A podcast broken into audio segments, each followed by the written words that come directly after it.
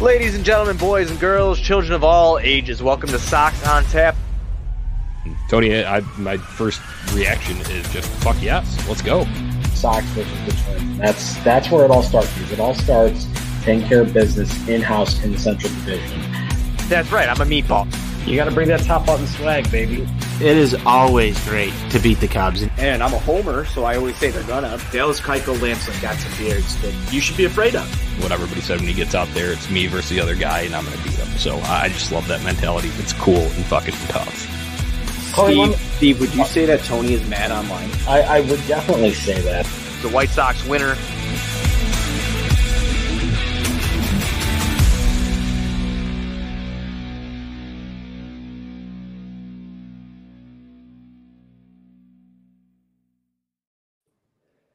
Ladies and gentlemen, boys and girls, children of all ages, welcome to Sox on Tap. I'm your boy Buzz, and I'm joined by my dudes Tony and the not dead NWI Steve, and we are here to recap the White Sox win over the Texas Rangers 9 to 7. Before we do that, be sure you're going on tapsportsnet.com for other Chicago sports literature and podcasting needs. Following us on Twitter at Sox on Tap, at On Tap Sportsnet.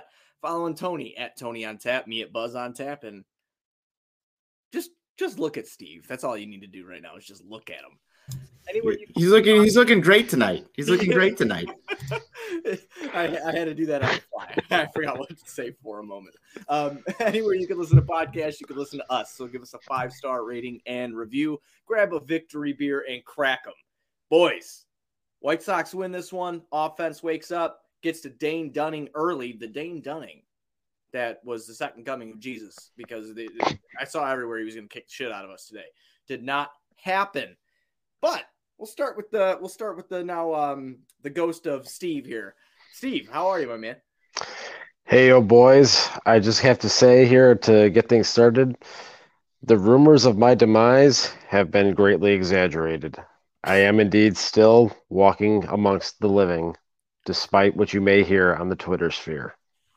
Um, yeah, you know, Buzz, you, you bring up an interesting point here because look, I, the the Sox found a way to beat Cy Young tonight because you know I, have been hearing some things, I've been seeing some things through the grapevine here and there that uh, you know the Sox made a huge mistake going out and getting Lance Lynn, and and that Dane Dunning was just going to take the ball and just shove it up their ass tonight. And I guess you know um, the team just didn't get that memo.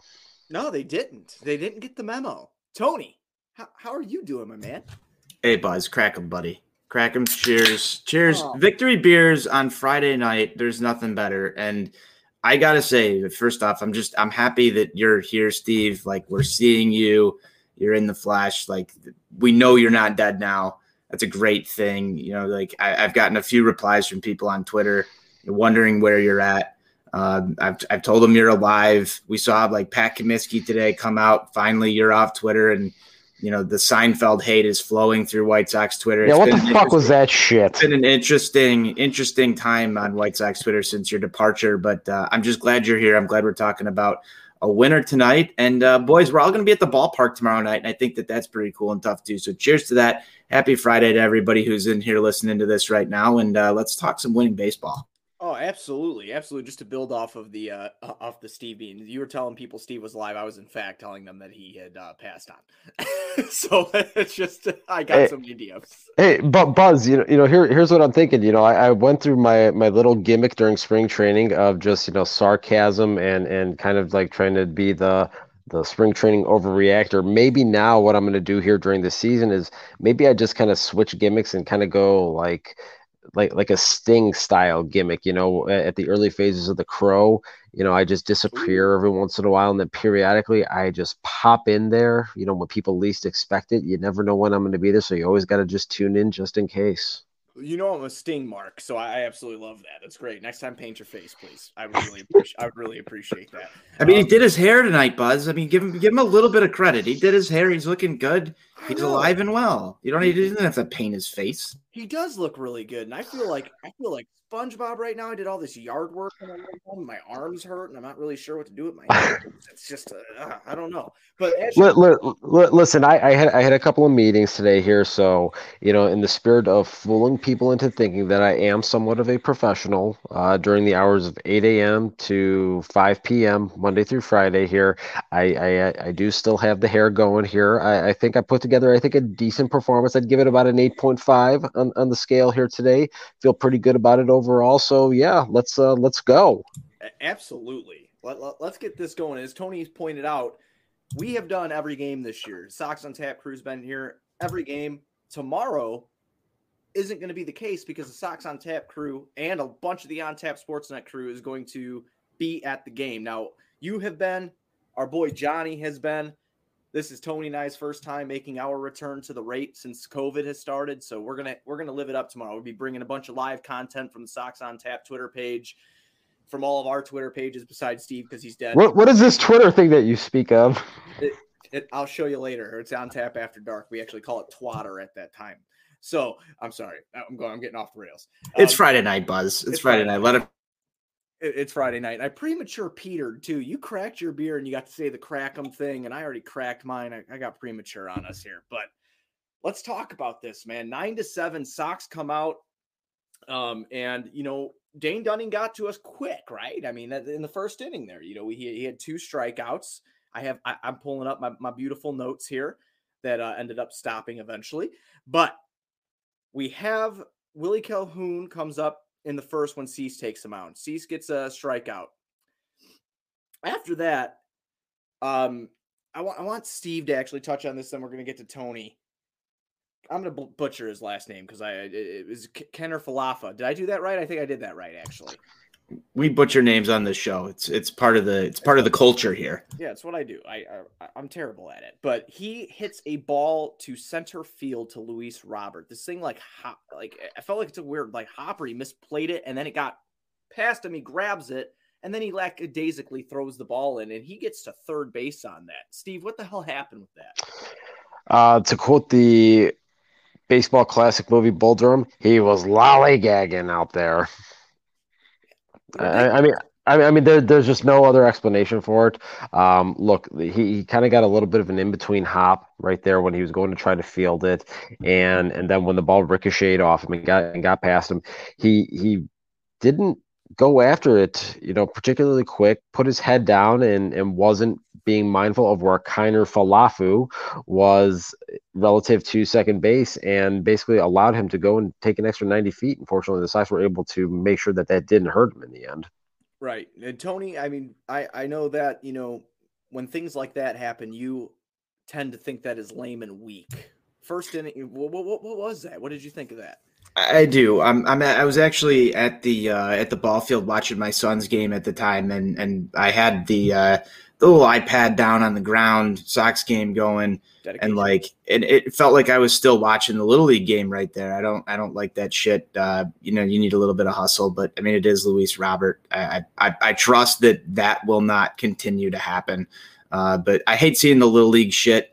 Uh, I talk about this with Sean Roberts. It feels like almost daily whenever we see these little insensical things that the White Sox tend to do, like getting the ball back in in time, uh, you know, just not backing other players up, just shit like that. Grinds my gears, man. Grinds my gears.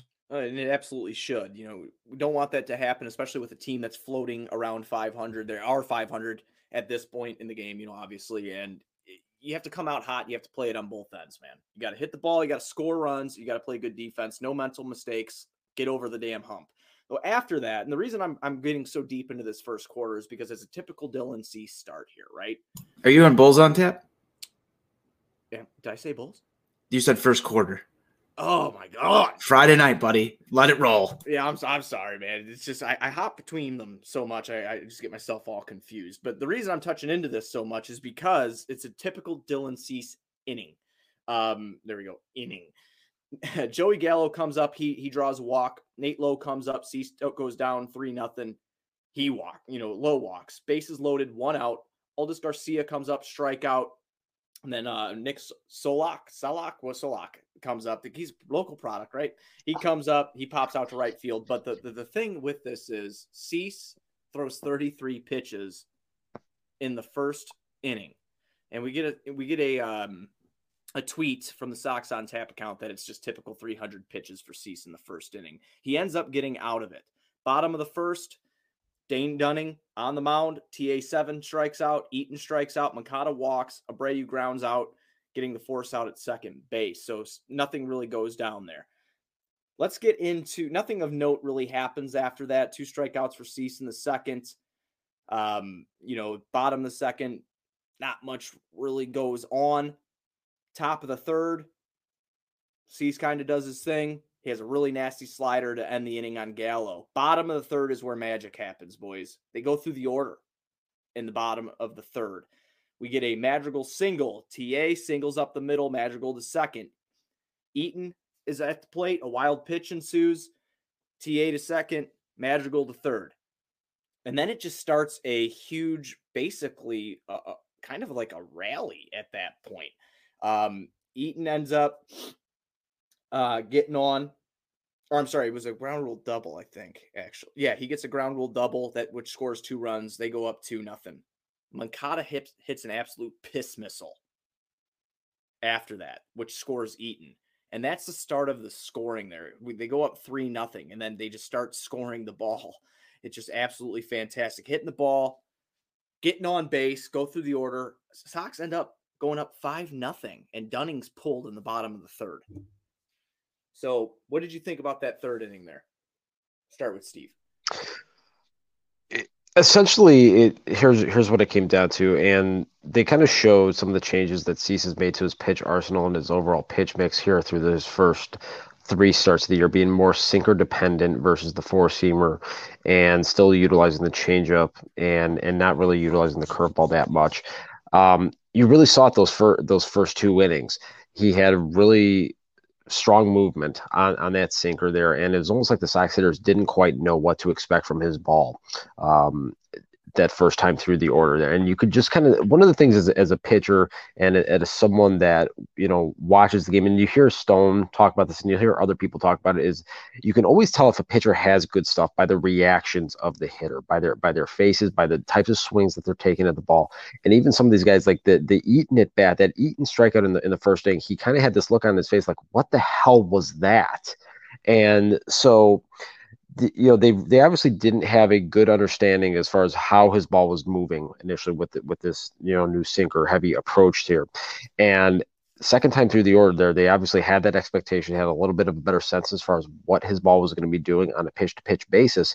And they were really going up there and attacking it getting themselves in position to do damage with with pitches and not getting deep into counts to allow him to utilize a breaking ball to try to put guys away quickly. So they made some really nice uh, adjustments to their overall offensive approach there, uh, based off of what Dane Dunning was doing, and he didn't really adjust back quick enough to be able to last longer in the game. No, absolutely, Tony. So I kind of missed when he got pulled because I was helping our boy Summer George get online and uh, and watch this game on the internets uh, at the time. But uh, you know, going back to Cease's overall start, uh, th- the first inning, you know, just running up the pitch count, unnecessary shit. Uh, you know that that starts to lead you into trouble in later innings, and and you can't go as far into the ball game when you have to, you know, get yourselves out of jams early, start you know, throwing a, a few extra unnecessary pitches. Um, just not crisp, man. It's just the same shit that we talk about on this show over and over and over again with Dylan Cease. I was actually texting with uh, Andrew Kinsler, uh, who you hear on this show from time to time during this whole entire uh, start between Dunning and, and Cease. And one thing that we were going back and forth with was, you know, just the trade talk of, you know, why did we why did we trade Dunning? You know, this future Cy Young, Dane Dunning uh, for Lance Lynn. We were kind of debating that whole thing back and forth. And one thing that I think that like people don't understand too is that, in my opinion, Dane Dunning was actually a little bit more valuable on the trade market than Dylan Cease was over this past offseason. And you guys feel free to debate this, but Dane Dunning was the guy that got that start in game three, not Dylan Cease. Um, and if you go back before uh, Dane Dunning had to have uh, Tommy John surgery, he was a highly thought of prospect and probably had a little bit more fanfare than than a Dylan Cease would have gotten if Dane Dunning arrived first. Um, I think just with the way that things panned out, you get uh, Dylan Cease coming up here in a year where there's fans. Then you see Dane Dunning come up in a year where there's there's no fans, and and people kind of started to think that Dane Dunning was a guy that was below Dylan Cease. Now I'm happy to see the the White Sox offense attack Dane Dunning, but Dylan Cease has his question marks too here. Um, I wouldn't really rate him over over a guy like Dane Dunning, and I still have a lot of questions as to whether or not he's going to be a long term rotation piece because of this shit that we see in the first and second innings. That first time through the order, if you're a starter, that's one of the most important things is getting through it at least one time because if you can't make it through there, we we see what we had tonight, and that's a bullpen game basically. I'll go back to you guys on that. Well, Tony, Tony, Tony, let me let me expand on something that, that you said here, Buzz. Sorry to cut you off there. No, um, I think one of the key differences with Cease versus Dunning and, and that whole debate is Dunning's stuff isn't particularly sexy. No, it's not, and that's actually something that Kinsler and I talked about. Was that it? It's it's not sexy. It's all command. It's all just around right. the plate. He's a guy that puts the ball in the strike zone. He's not going to overpower you, but he's also not going to have those control issues. Exactly, and and so when you when you talk about you know Cease having uh, you know maybe more fanfare versus Dunning, I think it's because Cease's stuff that has an electricity to it. Now we have not seen him be able to put it together to be able to utilize uh, that that electric stuff on a consistent basis or even a semi-consistent basis. Whereas you know I think Dane Dunning is, is going to be a guy that he's going to be a good consistent rotation piece for for an extended period of time. And like you i'm beginning to have some significant question marks about the viability of dylan cease as a starter. This is something i wrote about in the off season here and a lot of people told me i was crazy and said oh oh you know you can't be giving up on this guy. He's made 20 some starts or whatever. And the question that i posed to a couple people and some people didn't really like it uh, back when i was using some form of social media that I, I don't even know if it's still around anymore um, but you know the question that I that I posed to people was if you stick with a guy, if, if you see some warning signs, are you ending up with Reynaldo Lopez 2.0? That, that's a really that at the time you might be able to label that a meatball take, Steve. You might be able to go and say that was a meatball take at the time, but right now I'm I'm 100% right there with you. And even further, I'll double down. I'll ask you guys this question. What's the leash that he should have this year in a year where you're competing? If you have a question mark in your rotation, is Michael Kopech the next guy up? Like, what, what's your thoughts here? How long does this go on? I'll crack another one. I don't know how long it goes on, but we do have a comment from Sockside Mike here. He was saying that during the La Russa presser, he was not at all happy with Cease, and he's just reading in between the lines. That's from Sockside Mike. I missed TLR's uh, post game presser there, but I keep waiting for the game that Cease comes out and it's all put together, and I just never see it because it hasn't really happened yet. And coming off of you know two game two games off or not two days off, I'm sorry, you know with the with the snow out in Cleveland and the off day that was scheduled already for Thursday. I was really hoping Cease could go later in because we have this weekend series here against Texas. Again, Monday we do have an off day as well, but it's just I'm waiting for this game where he comes out and he can go longer than five innings. And in tonight it's three and a third. And I feel like I've been waiting that waiting for that the whole time. Exactly. And it, it's just not happening. And I, I think it's fair to question and have your concerns on it, as Steve pointed out before. And I understand that he's still a relatively young pitcher, but it's nothing seems to have improved since he came up at the tail end of 2019 and then we saw what he did last year in 2020 this is a guy that didn't get the game you know the ball in game three of the playoffs in favor of a guy in dane dunning. Guys so, we got to be careful and cut this off before like cubs fans start getting in the mentions talking about who won the uh, eloy trade. Oh god. Yeah. We, we did so fuck them. But anyway you know i i just I, I'm waiting for the game that he puts it together. As far as a, a leash goes on it, I have no idea. Uh, honest to God, I, I really don't. I mean, he he worked himself out of a jam today, but it's just you know when he comes out to pitch that your bullpen's coming in early, and you have to be prepared for that for the next day. and, and that's just what it comes down to. And that's really a major problem here because and I, I've been trying to beat this point into the ground here because, you know, these first three starts, he was able to go out there and get 14 outs. Tonight, he was able to go out and get 10. Um, that's just simply not going to get it done. You cannot continue to be putting your bullpen in this position where every fifth day they're going to have to cover, you know, 12 to 15 outs. That's just simply that's a recipe for disaster for a bullpen that really is struggling right now to if we're going to be totally honest with things overworking them here during the month of april is not going to help the cause especially once the calendar flips. Once we get to august this is a good way to have a bullpen burnt out during the stretch run right there. So uh, as far as how long of a leash they're really going to have it, it's hard to say from that perspective and they don't necessarily have great alternatives because I, I, just don't think you can go to Michael Kopech yet because he's not going to be stretched out. And again, Buzz, we talked about this last time we we did one of these shows together.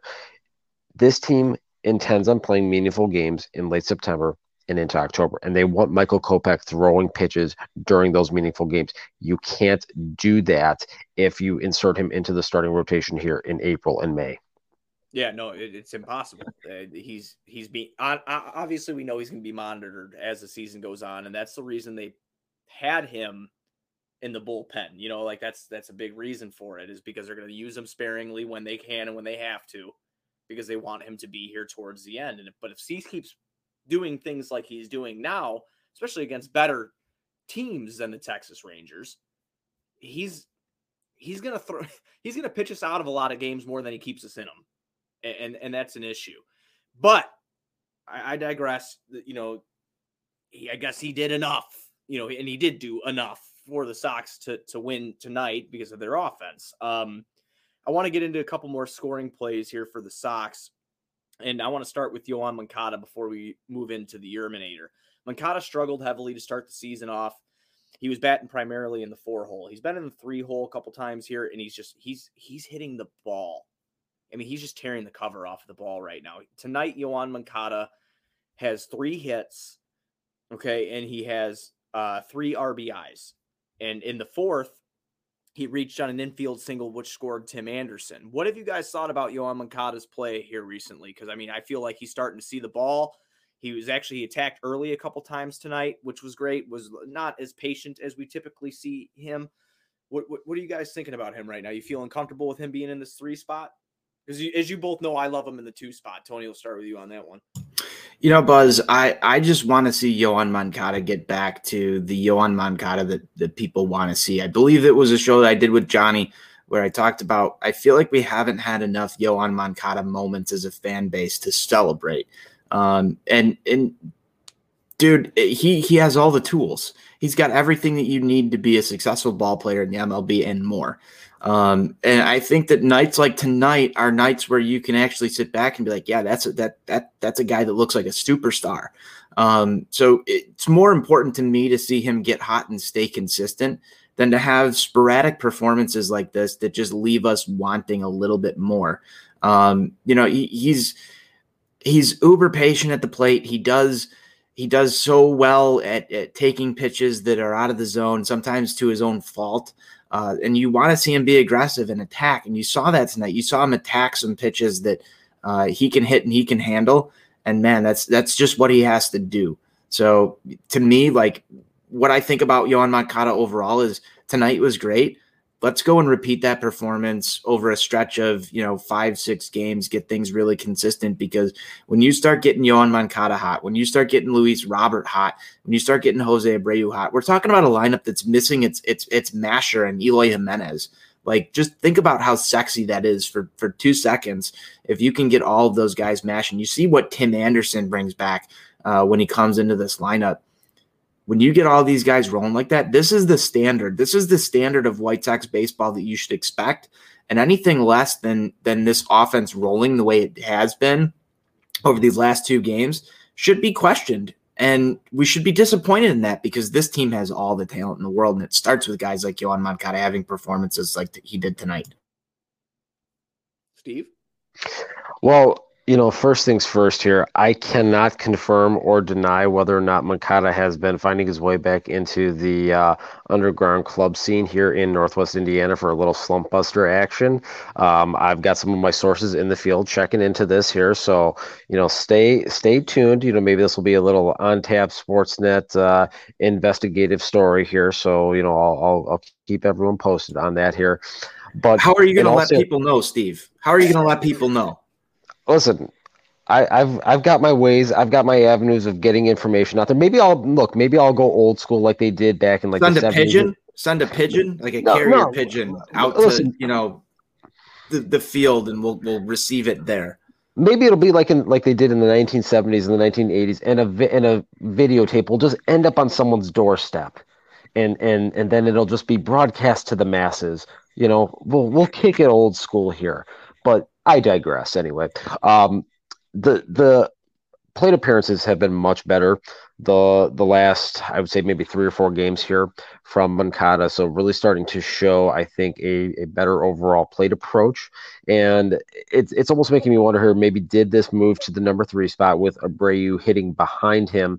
Uh, has that maybe altered his mentality a little bit now to where he is not being overly aggressive and not being overly passive at the plate. And he's kind of letting the at bats come to him, working himself into some better counts. And then when he's getting himself into those counts, looking for pitches to drive and, and to hit um, with authority here. So it'll be nice to see if this is something that can keep up. But uh, I, I think Tony might be onto something here.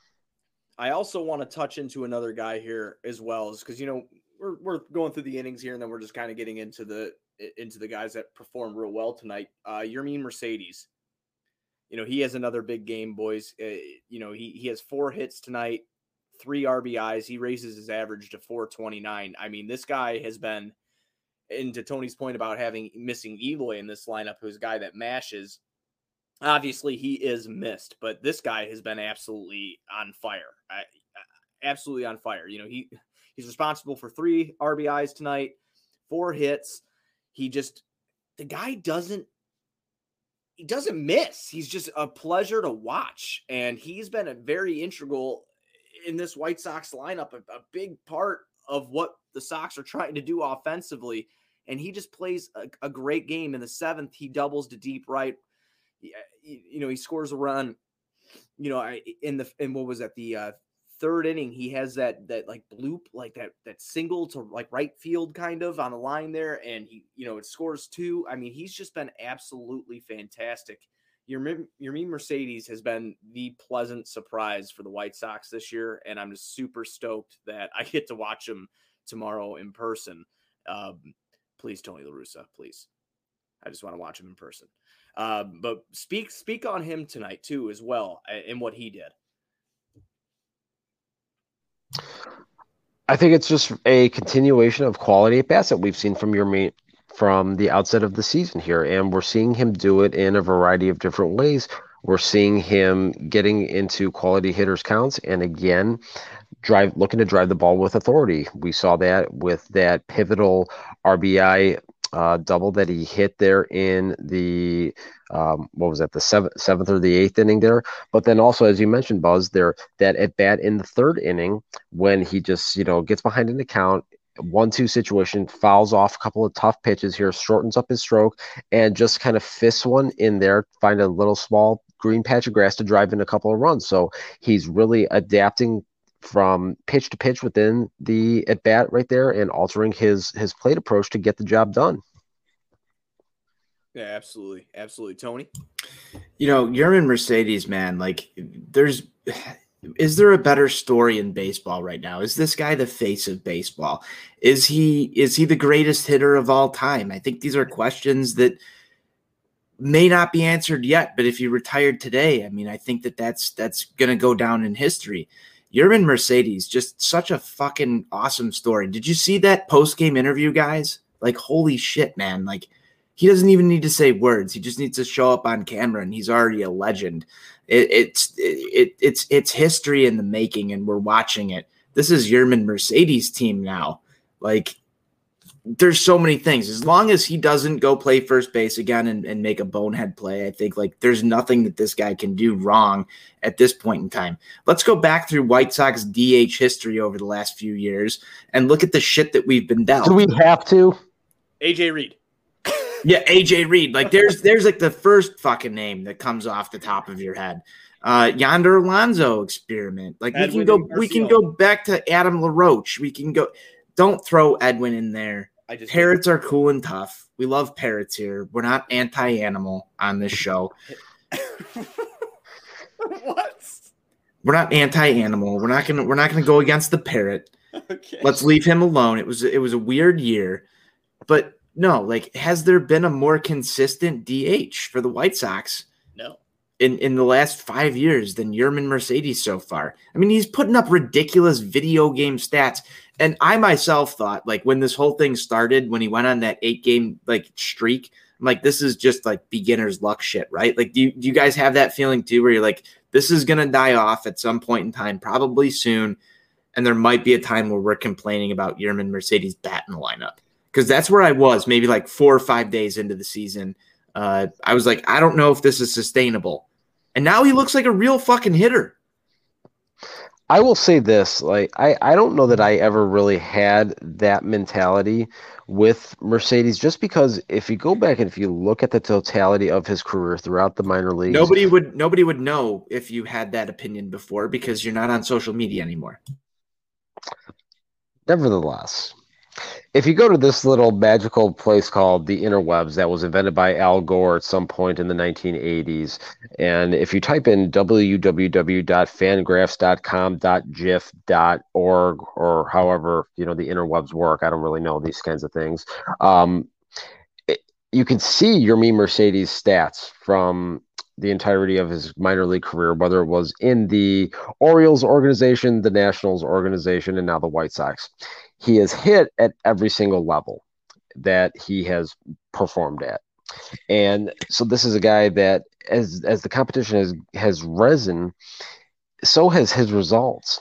And this is a guy that he went to double A Birmingham in a place where hitters usually go to die, and he continued to mash there.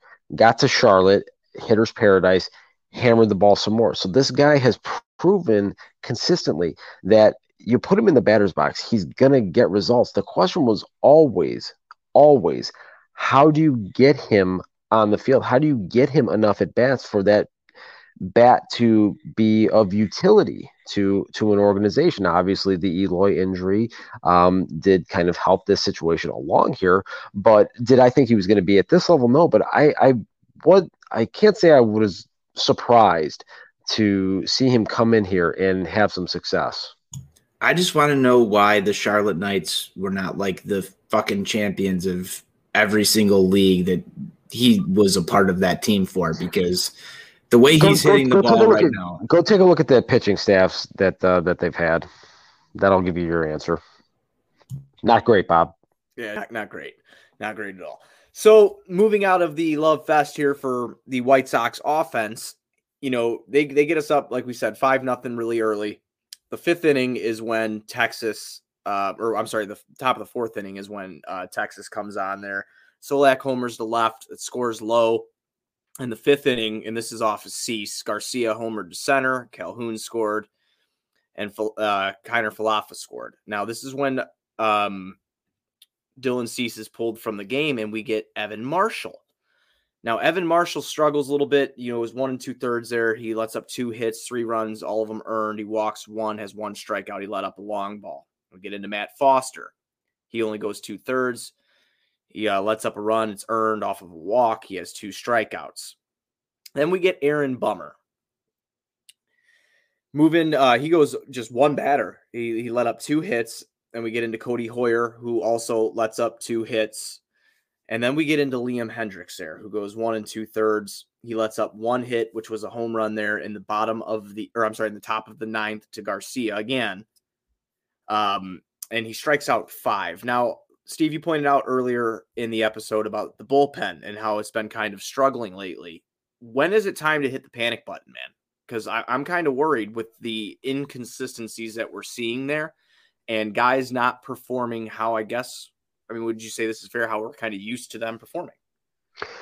It is very fair to to say that they this bullpen has not performed as advertised coming into the season here. Um, Aaron Bummer famously said that he thought that this team was going to be like 90 and 0 if they led after six innings, and then that uh, stat went by the wayside after the first game of the season here. And everybody again knows that I have been championing this bullpen all off season here and and into the first three weeks of the season. Um, I would say that maybe the concern meter will start to rise a little bit if another three weeks from now, if things have not um, subsided and have not kind of normalized, so to speak, then I think it's definitely fair to start looking at this and saying, okay, you know, maybe this bullpen just isn't as good as we thought it was going to be. Um, Abe, I, I, say this a lot, and I, I, tell this to people frequently, and a lot of people tell me I'm an idiot for saying it, but I believe it 100%. The most misleading month of baseball in a season is April because you see a lot of things that just don't make sense. You'll see teams that have injuries coming out of spring training, and you have quad A guys that are in there that are, you know, getting a little cup of coffee and having some good success because early in the season, weird shit just happens. If we get to the middle of May and this bullpen is still performing at this level, then yes, at that point, absolutely, let's start having some questions about what's what's going on. Coop will fix him.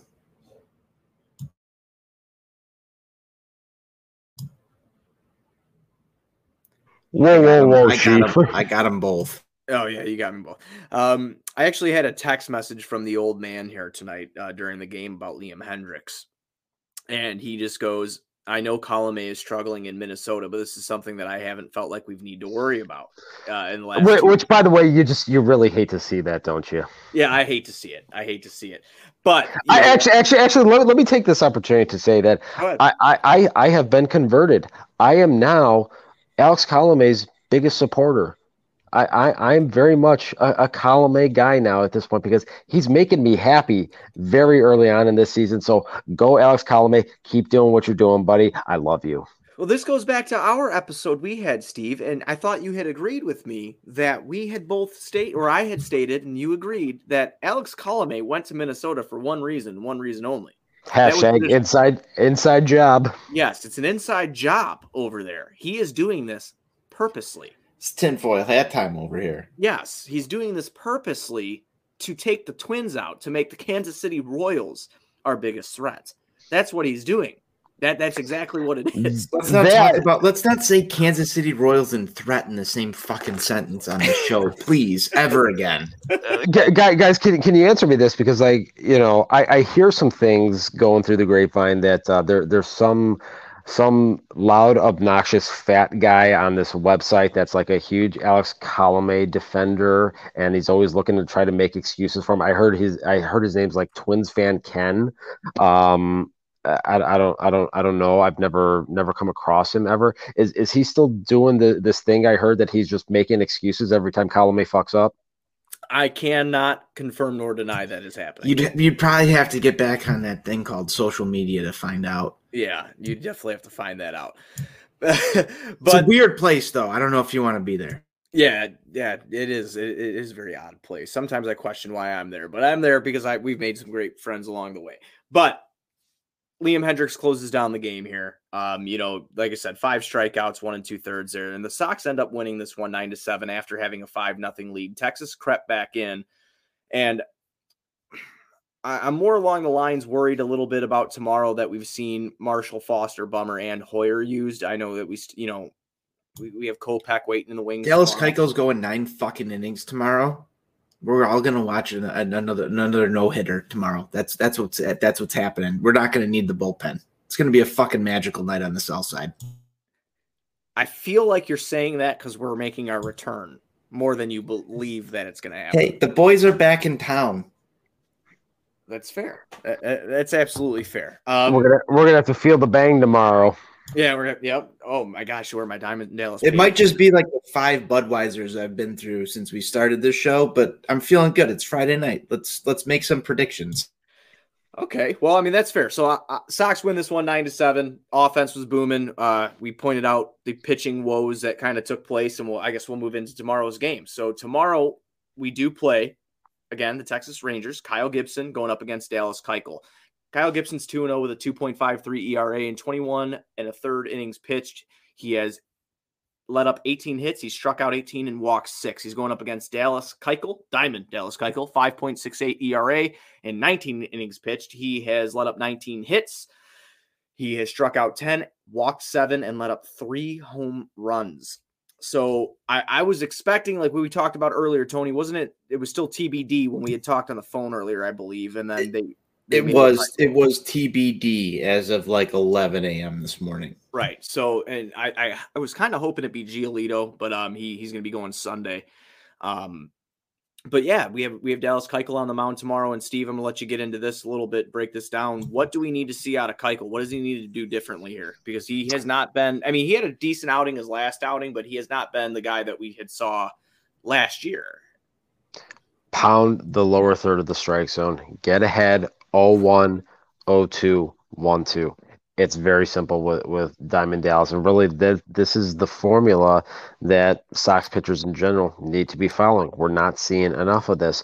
And I need 18 outs tomorrow. It's that simple. I don't care how you get it done. I don't care if you don't strike out a single damn hitter. I don't care if it's 17 ground ball outs or 17 fly balls to the warning track. I need 18, count them, 18 solid outs out of you tomorrow, Diamond Dallas. You're a veteran. You like to be a very heavy presence in that clubhouse. You like to be a guy that, um, you know, kind of puts your name on, on things and tries to show leadership by being very vocal, whether it's in the media or in the clubhouse. You know what tomorrow you need to do? You need to, you need to nut up. You need to go out there. You need to get 18 fucking outs and put this bullpen in a position to go out there and wrap shit up because you know what? They're taxed coming off of a, a two day layoff. They had to cover a lot of ground today. You got to go out there. You got to make it up tomorrow. Tone? As Sockside Mike says, your starters need to go more than five, and I love that. Part of the problem with the bullpen this early is that they've been absolutely taxed by things like Dylan Cease starts. Steve, I love what you said about, you know, April being confusing and, and not exactly like the best representation of what a baseball team is.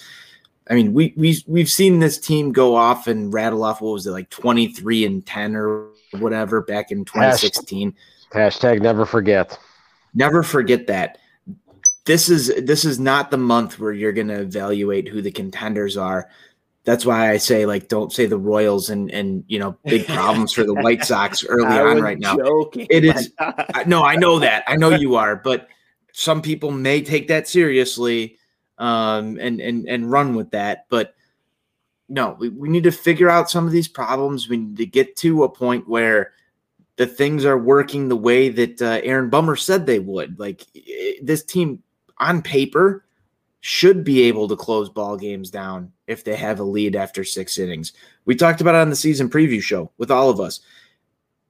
This team should be able to shorten ball games. That's the way it was designed to work. We've been able to win in despite of the fact that uh, the plan hasn't exactly gone the way that we've drawn it up, and that's great. We've we're above 500 right now. Let's not forget that. Um, and I, I really would consider this to be a mediocre stretch of baseball for a White Sox team that should be much better than what they have been so far. Um, so the bar is higher than what we have right now. If we're looking at this realistically, Dallas Keuchel should be able to carry you six, seven innings every time he comes out of uh, out to pitch. Same with Lance Lynn. Same with Lucas Giolito. Uh, the bullpen has been overtaxed thus far not too worried about it until we get our starters to where they need to be because I'd say that they're the ones who are underperforming to this point in time and and giving the bullpen a shitty card to deal with. So that's what I'm expecting out of Dallas Keuchel tomorrow. Let's right the ship. I know I just said no hitter a little bit ago, but give me eight solid innings of like three hit ball, maybe one run, and let the offense do what it did tonight. That's a recipe for success, my friends. We'll be drinking victory beers tomorrow night. Absolutely. Let's get into our picks picks to click for tomorrow. Steve, Go ahead and choose yours. All right. I'm going to go with Mr. Adam Eaton. You know, everybody knows Kyle Gibson spent a lot of time with the Minnesota Twins. Eaton obviously saw plenty of him during his first go around with the Sox. I'm looking for big things out of the Spanky tomorrow. Tone? Stole mine. I was going to ride Eaton back to back. So, uh, with that said, uh, if Andrew Vaughn's in the lineup, I think I'm going to go with Andrew Vaughn. Um, you know, he, had a few solid hits tonight. I want to see him leave the ballpark though, and I think that we might see some some fireworks tomorrow night. I think that'd be cool. I love fucking fireworks. Andrew Vaughn, I think it'd be really cool if we saw his uh, you know first long ball altogether. That'd be a really good story for the uh, on tap guys. I'm gonna ride Pito again because he didn't have a great uh, game at the plate today. I'm gonna I'm gonna ride Pito for tomorrow. Um, that that's my pick to click. Anything else you guys want to touch on before we we ride on out here? I've got one. Go ahead. Steve's alive. That's a good thing for all of us. He, It's he just is- it's it, it's Go great. Steve's alive. He's talking to us. We're talking White Sox baseball. It's a good night for White Sox Twitter. It's Friday night. Boy, Talking about a White Sox winner, and Steve's here, so that's that's good. L- let me let me tell you those those people within uh, this this is it is it called the Twitter sphere? Is is It that is. the is that the okay okay or Uh, Correct terms. Correct terms. okay? Those people that are asleep right now and missing this, boy, are they in for a, a rude awakening in the morning here. Hopefully, Sal, you know, you know, I, I my my good friend Sal. Listen, hey, forever, too sweet, my man. Um, hopefully he gets this message here, and and hopefully he knows that you know. You'll, you'll always be my Huckleberry Sal. Um, you know, you're you're you're my you're one of my NWO guys. But um, you know, hey, folks, you just got to keep tuning in here to to the On Tap Sportsnet Sox post game shows because you never know when NW, NWI Steve is going to show up. Fantastic. I love the I love the closing thoughts there. So everybody be sure you're going on tapsportsnet.com for all Chicago sports literature and podcasting needs, following us on Twitter at Sox on Tap, at On Tap Sportsnet, giving us five star rating and review anywhere you can listen to podcasts, and checking out Grandstand. You can find them on socials at Grandstand Socks or go to grandstandsocks.com to get all of your White Sox gear. They have everything, every major Chicago sport team, they have it there. So check out Grandstand. It's located right by the ballpark. And tomorrow, just a friendly reminder if you're listening to this in the morning, if you're here live with us right now, we will be in attendance. So if you want to come and chill, have a beer with us somewhere, let us know. We'd love to have a beer with anybody that wants to come through. That's all I got, boys. I'll lead it out. White Sox forever. White Sox forever. White Sox for life.